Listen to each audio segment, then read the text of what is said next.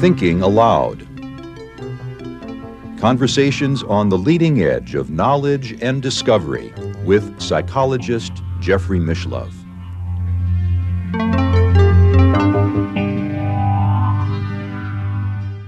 Hello and welcome. I'm Jeffrey Mishlove. We'll be exploring the paradoxes of quantum physics today. With me is philosopher Dr. Ruth Kastner. She is a member of the Foundations of Physics group at the University of Maryland at College Park. She is also author of The Transactional Interpretation of Quantum Physics, The Reality of Possibility, as well as understanding our unseen reality, solving quantum puzzles, and Adventures in Quantum Land, exploring our unseen reality. Welcome, Ruth. Thanks. It's great to be here. It's a pleasure to have you with me here in Albuquerque. You use a wonderful metaphor for the, these paradoxes in quantum physics. The idea of a, of a carpet that has a, a, a bump, a roll, a, a crease, lump in it, a lump, lump, in the carpet, a lump yeah. in the carpet, and no matter how you try to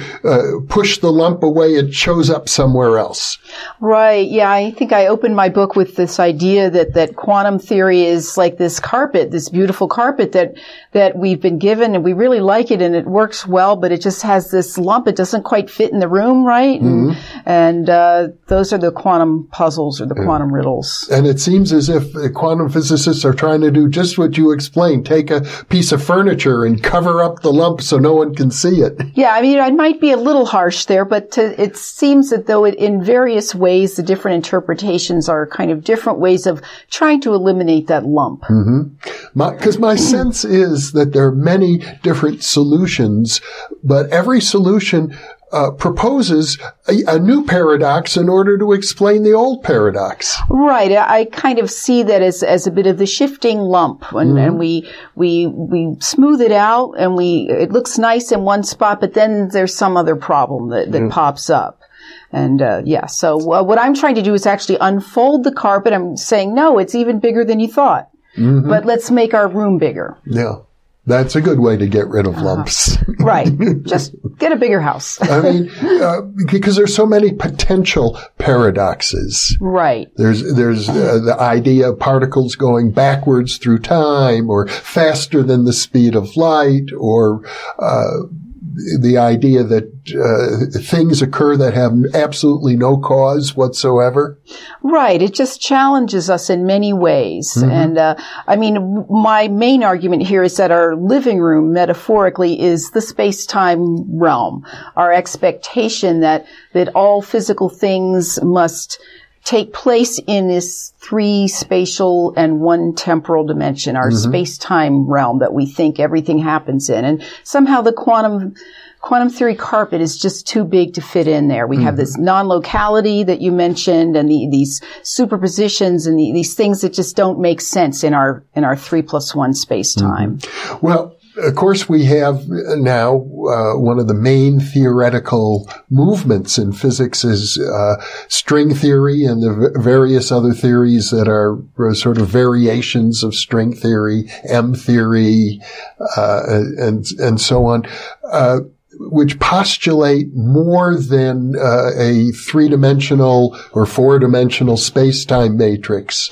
Right. Yes, those are theories that are trying to get a theory of quantum gravity, trying to unify all the, all the forces. Mm-hmm. And yes, they are exploring those ideas. Mm-hmm. And uh, the, so so certainly there there's uh, you know other areas of physics where we're already kind of expanding our living room. We're mm-hmm. already looking to uh, get a bigger yeah. bigger set of concepts. But but talking about uh, space, let's say five dimensions of of space, or it used to be called the fourth dimension before people thought about 4D, three dimensions of space and one of time is 4D. Yeah. The fourth yeah. dimension was considered an invisible dimension of space in early science fiction stories. Right. For, for example, but it's counterintuitive that there's more than three dimensions of space. And, and I don't think you're postulating that either, are you?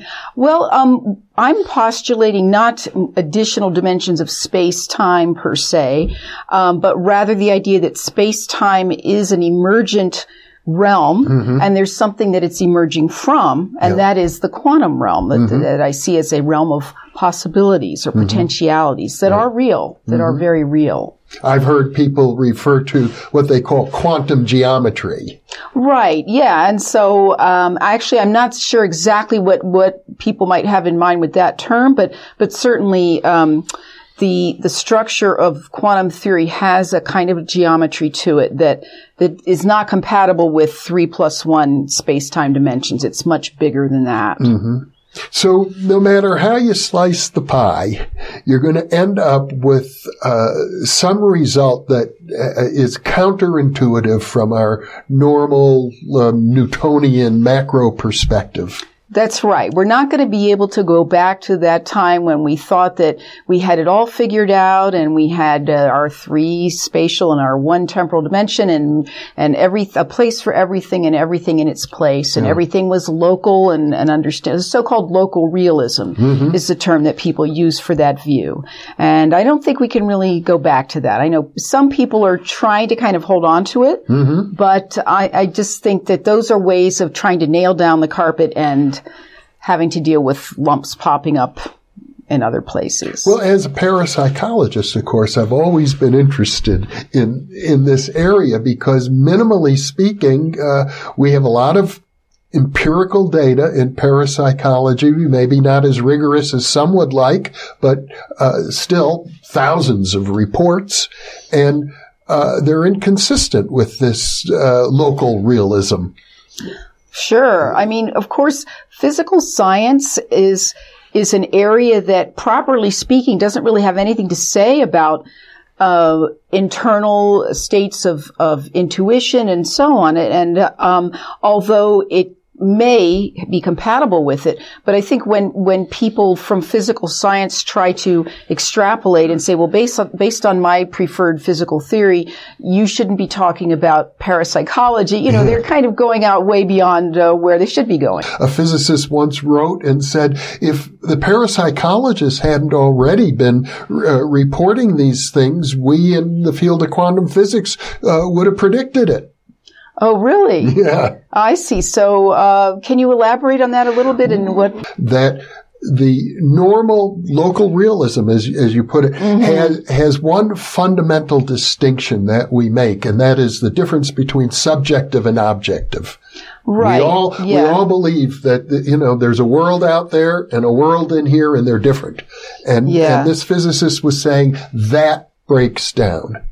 Well, I mean, I think that that kind of um, approach came out of the measurement problem, yeah. the, the, problem of saying, you know, how are we going to account for the fact that that the quantum theory gives us a bunch of different outcomes, but we or something in a superposition, mm-hmm. but we only experience one of those, and they uh, they thought that perhaps consciousness had had a role to play in that, and they use that as a way of of explaining why you get one result. So that's that's perhaps one oh. thing that may have led them to feel that that uh, consciousness had to be involved. And there still are a lot of physicists, I think, who who who do feel that quantum theory explicitly demands consciousness. And I have a slightly different view um, in that I think we can explain measurement outcomes without invoking consciousness explicitly. Mm-hmm. But at the same time, I think that the structure of the theory points to aspects of reality that that go beyond the local, realistic yeah. space-time world. Well, there is this idea of a theory of everything in physics, which typically means integrating relativity or gravity with quantum physics. Mm-hmm. Uh, and yet, uh, doesn't it seem to you that a theory of everything should also account for consciousness?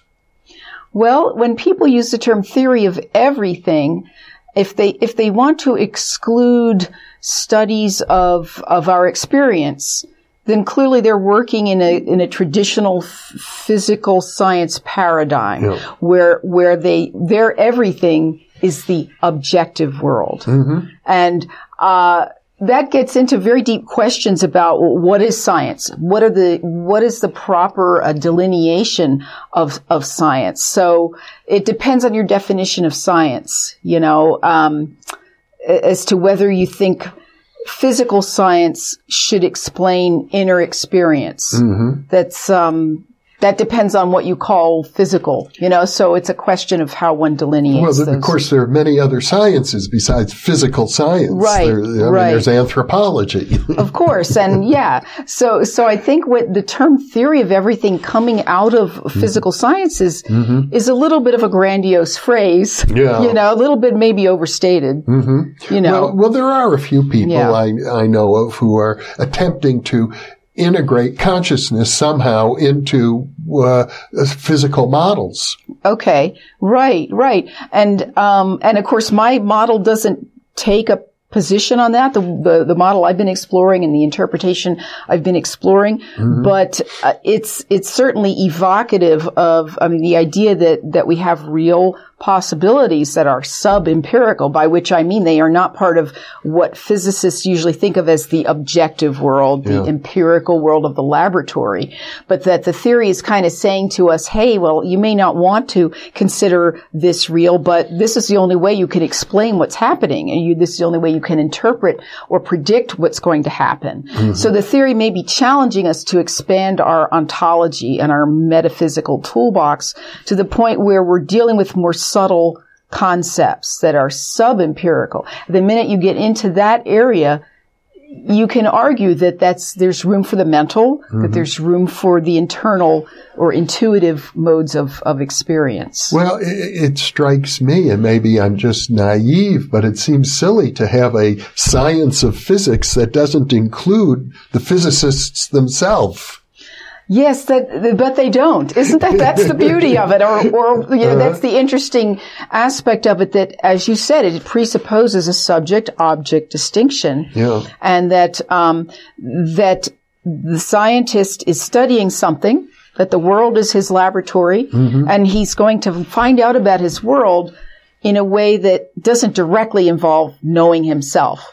And then maybe an artificial division, and that may be that that quantum theory is starting to point to the fact that we have to start looking at that division more carefully and mean- see, you know, how You're a philosopher, and Yeah. philosophers, I think, uh, all acknowledge the importance of Socrates as a foundational figure in philosophy who said, know thyself. That's the whole point of philosophy, is it not? Of course. Yeah. Yeah, and, and of course, physical science was originally called natural philosophy. Mm-hmm. So what they were doing was was trying to gain knowledge of what they called the natural world. Now, maybe that was the initial impetus to break off, to to to take this sort of subject and object coin and to try to break it, Mm-hmm. so that so that when they were doing natural philosophy, it was the natural. The emphasis became on the natural, meaning the object, the object in which I'm interested, and I will study it in a in a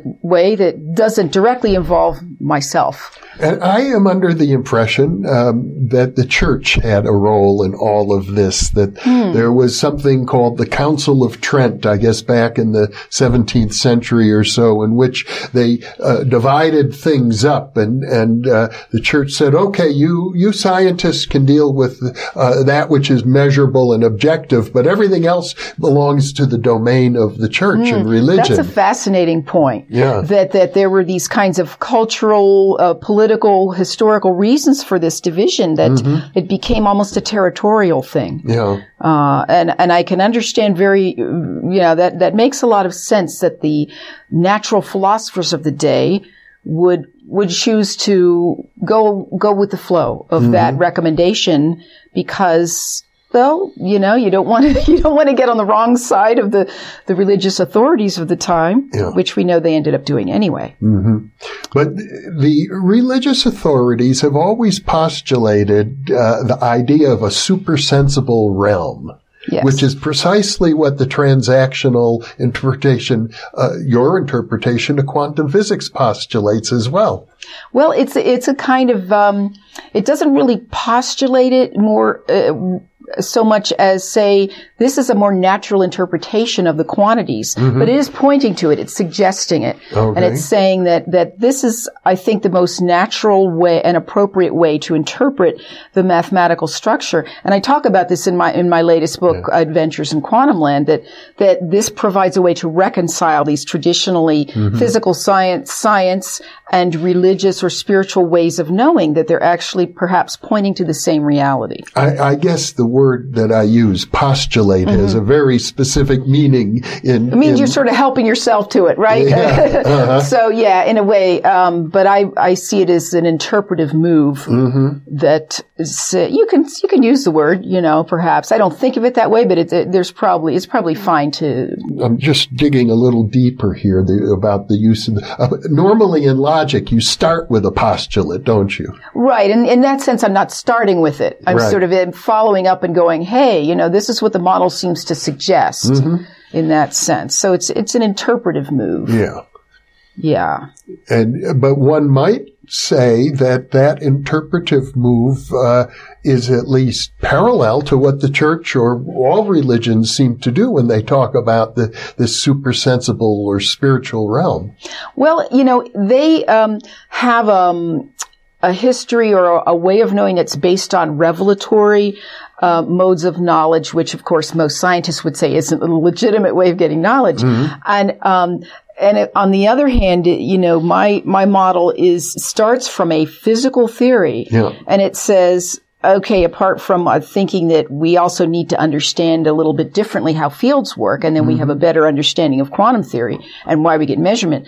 But it also points to, I think the theory itself, if we take the structure seriously, then say that it's really pointing and referring to something in reality, then the, the only logical move is to say whatever it's referring to is not in your manifest space-time phenomenal realm. And so in a way, it's almost despite, you know, as a, as a more rigorous, you know, hard-headed physicist, which is what I, how I started in, into this field. Yes. It, it's, uh, it's almost dragging me kicking and screaming to, to this result. You know, it's not like, it's not like I went into this saying, oh, how can I, how can I, you know, make my, um, my model of quantum theory line up with religious thought? You know, that was not a goal that I, had. I totally get that, but but it's interesting that it points But not that. all religious concepts uh, developed out of revelation I, Mm-hmm. either. Uh, There's uh, quite a bit of work suggesting that, you know, religious traditions develop from empirical observations. and actually. rational thought. Uh huh. There are there are many logical arguments for the existence of God, for instance, and you know, well, there are those, yeah, but, but for sure. yeah, Mhm. sure.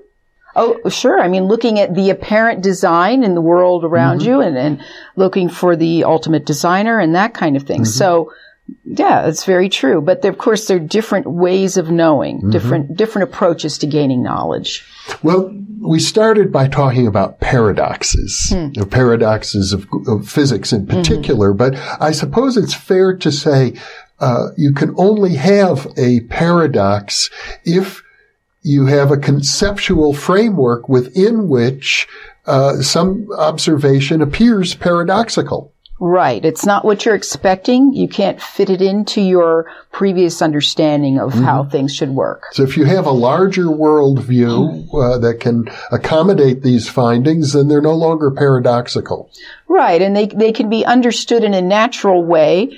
I mean, for instance, perhaps one of the paradoxes is wave particle duality. you know, Yeah. how, how can something be both a wave and a particle? Right. Well, in my approach, uh, they are as possibilities, they are waves. So that you have waves of possibility, but the particle-like quality enters in at the point where you have an actualized result, which is very rigorously accounted for in my model. Yeah. So that, so that they, they both pertain, but at different levels of the process. There are different processes involved. So Well, when you refer to a wave of possibility, that's Mm-hmm. a very different kind of wave, I think, than uh, one would perceive in the double slit experiment where you, you see interference patterns. Right. But of course, what you actually see if you look at, if you're doing it with electrons or something, Yeah. if you look at the screen, you see little dots. Oh. You see little dots. Wherever you got a, a result, there's a dot. Uh-huh. And that's your particle-like aspect. Uh-huh. But the fact that the, the, the distribution of the dots follows this wave-like interference pattern is evidence that you had at the level of possibility that you had wave-like behavior. Uh, These are not physical waves at the level of possibility. Well, they're not space-time waves. Ah, yes. They're not actualized waves like water waves or something In something other like words, that. in, in your thinking about this, something can be physical without existing in space-time. Exactly. Mm-hmm. Yes. Or at least it can be something that is capable of being described by what we call a physical theory, the theory of quantum mechanics. So, I mean, I'm not saying, well, it's physical in the sense of being made of any particular kind of substance. Yeah. I'm simply saying it has a structure, it's real, and it's describable by this theory. Well, it would seem to me, as as a psychologist and parapsychologist, kind of self-evident, but maybe from the point of view of a rigorous theoretician, not at all self-evident, that if you have this vast realm outside of space-time or, or independent of space-time, uh, where many, many physical things happen, uh, the same thing should also, it, it's reasonable to assume, or it's self-evident to assume that that would also be true of the mind. Right. I mean, you know, the funny thing about the, these possibilities is they're often called abstract, Mm-hmm. Yeah. right? I mean, that was one reason people like Niels Bohr did not want to grant them physicality because he, they, they are abstract in the sense you can't, they're not tangible. Mm-hmm. Yeah. You can't say, here's my, I'm putting my finger on this possibility. Mm-hmm. But by the same token, it, in the sense that they are subtle or abstract, that has a mental character to it. I mean, we think of the mind as dealing with ideas that are abstract. Yeah. So this is where these two concepts sort of come together in the sense that, that these quantum possibilities could be said to have this mental character mm-hmm. as well, in that they're abstract. Mm-hmm. So in quantum physics, you have theoreticians who talk about many worlds, who talk about particles going backwards through time. They all have different models and different interpretations. They typically get rid of one paradox and introduce another to, to replace it with. And what you're say, suggesting is that all of that can be handled simply by acknowledging uh, the physical or ontological reality of a realm that is uh, not within space-time. Right. I mean, I think that we resolve a lot of the puzzles by making that move and sort of expanding our living room so that the rug can fit in. We, we, we don't have any more lumps. Yeah. Right? We, we have, um, a situation that, uh, is challenging to us because we thought that this is where our existence ended or this is where the, the, uh, appropriate scientific domain of inquiry should be delineated at this boundary. But if we let expand that boundary and expand our ontology, then I think we find the theory loses its lumps and, and it makes a lot more sense. It, it, a lot more things are explained. But then what remains to be explained is how something that has no existence within space or time can influence uh, events that are within space and time.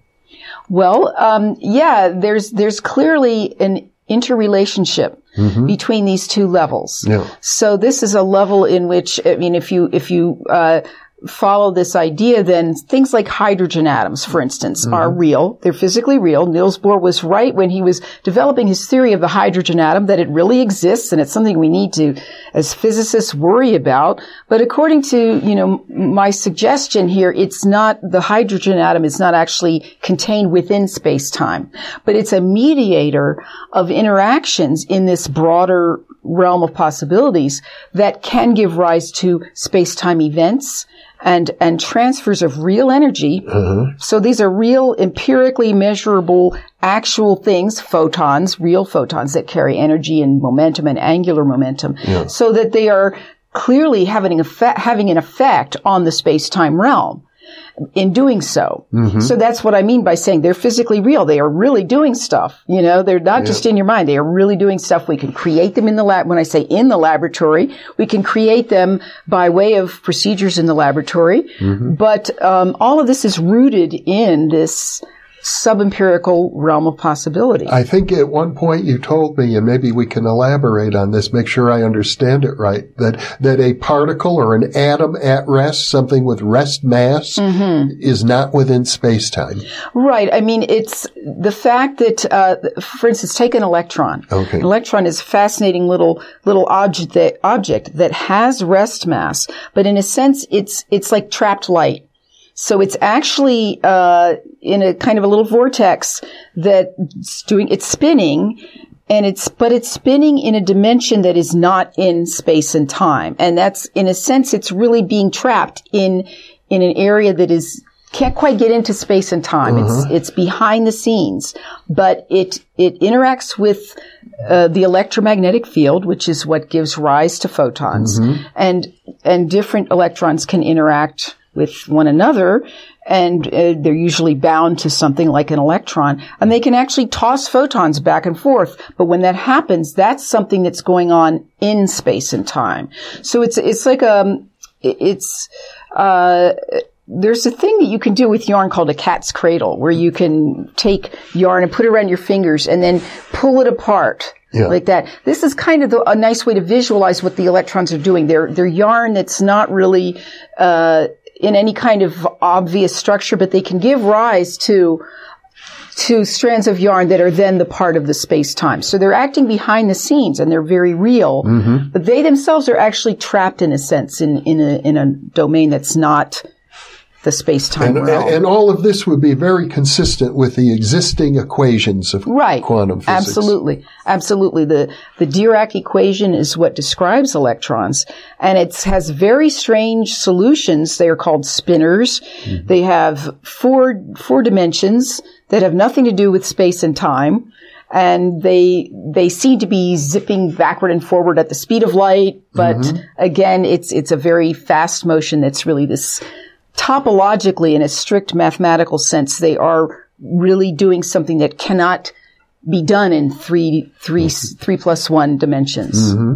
And, and of course you have all these other qualities that seem really, um, almost, well, very mysterious to me, like with quarks. You have a charm quark. I don't know what charm is in this sense, or an up quark and a down quark. And Yes, these these, are all sort of what call, are called internal degrees of freedom. Mm-hmm. Now, when people use that, they they mean this is a degree, a way of moving that does not take place in space and time. Mm-hmm. So that's sort of the traditional language that's used around these these objects that you know are doing things that you can't do in space and time. An internal degree of freedom. So that that's in, in my view, that's kind of one of the lumps that pops up that mm-hmm. that you put under the TV cabinet and just say that's like we won't talk about that.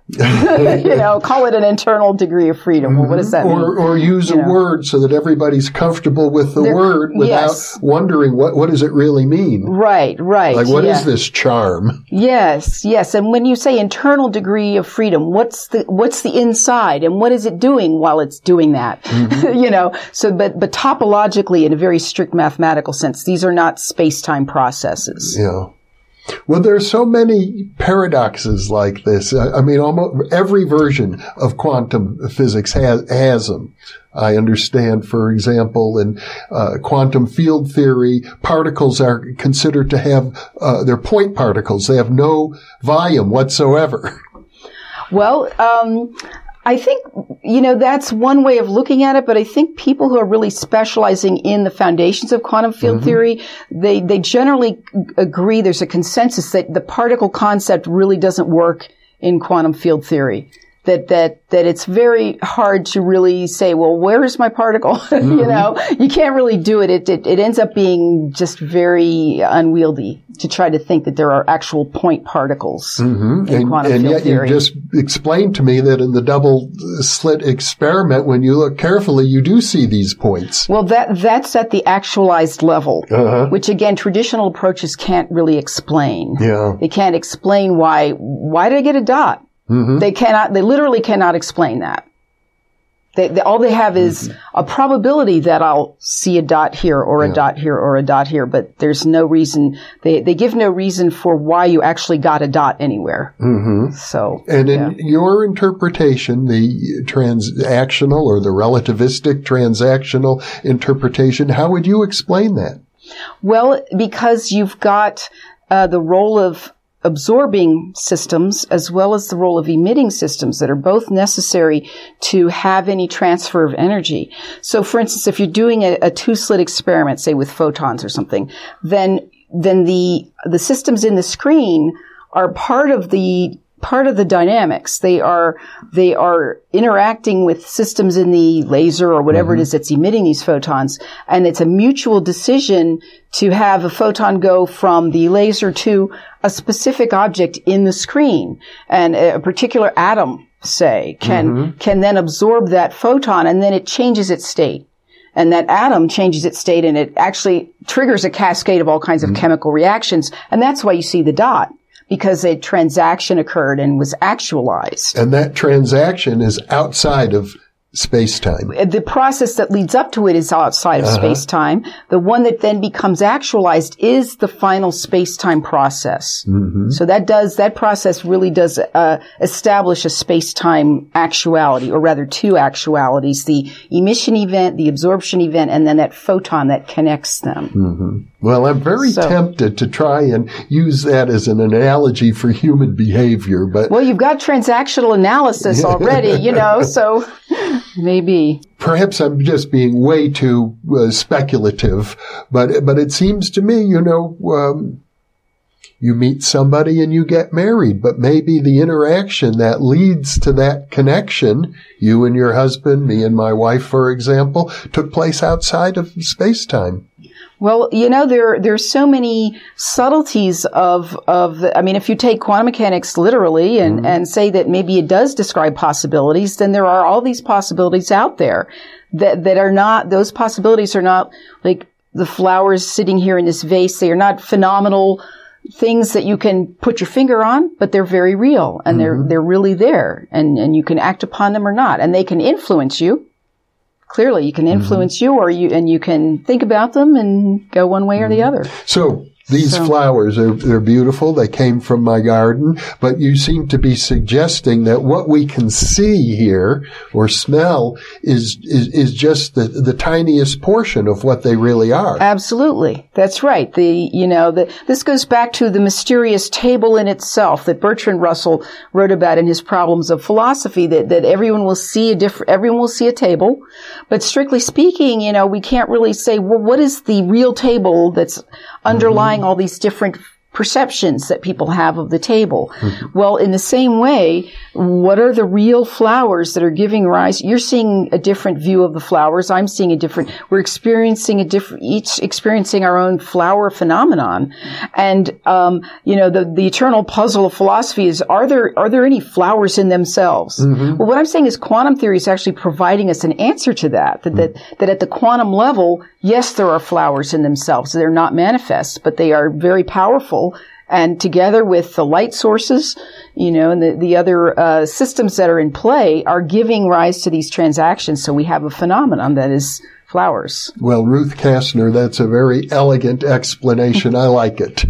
And I want to thank you so much for coming to Albuquerque and, and being with me so that we can share these thoughts with our viewers. Thank you so much. You're very welcome. I've really enjoyed it.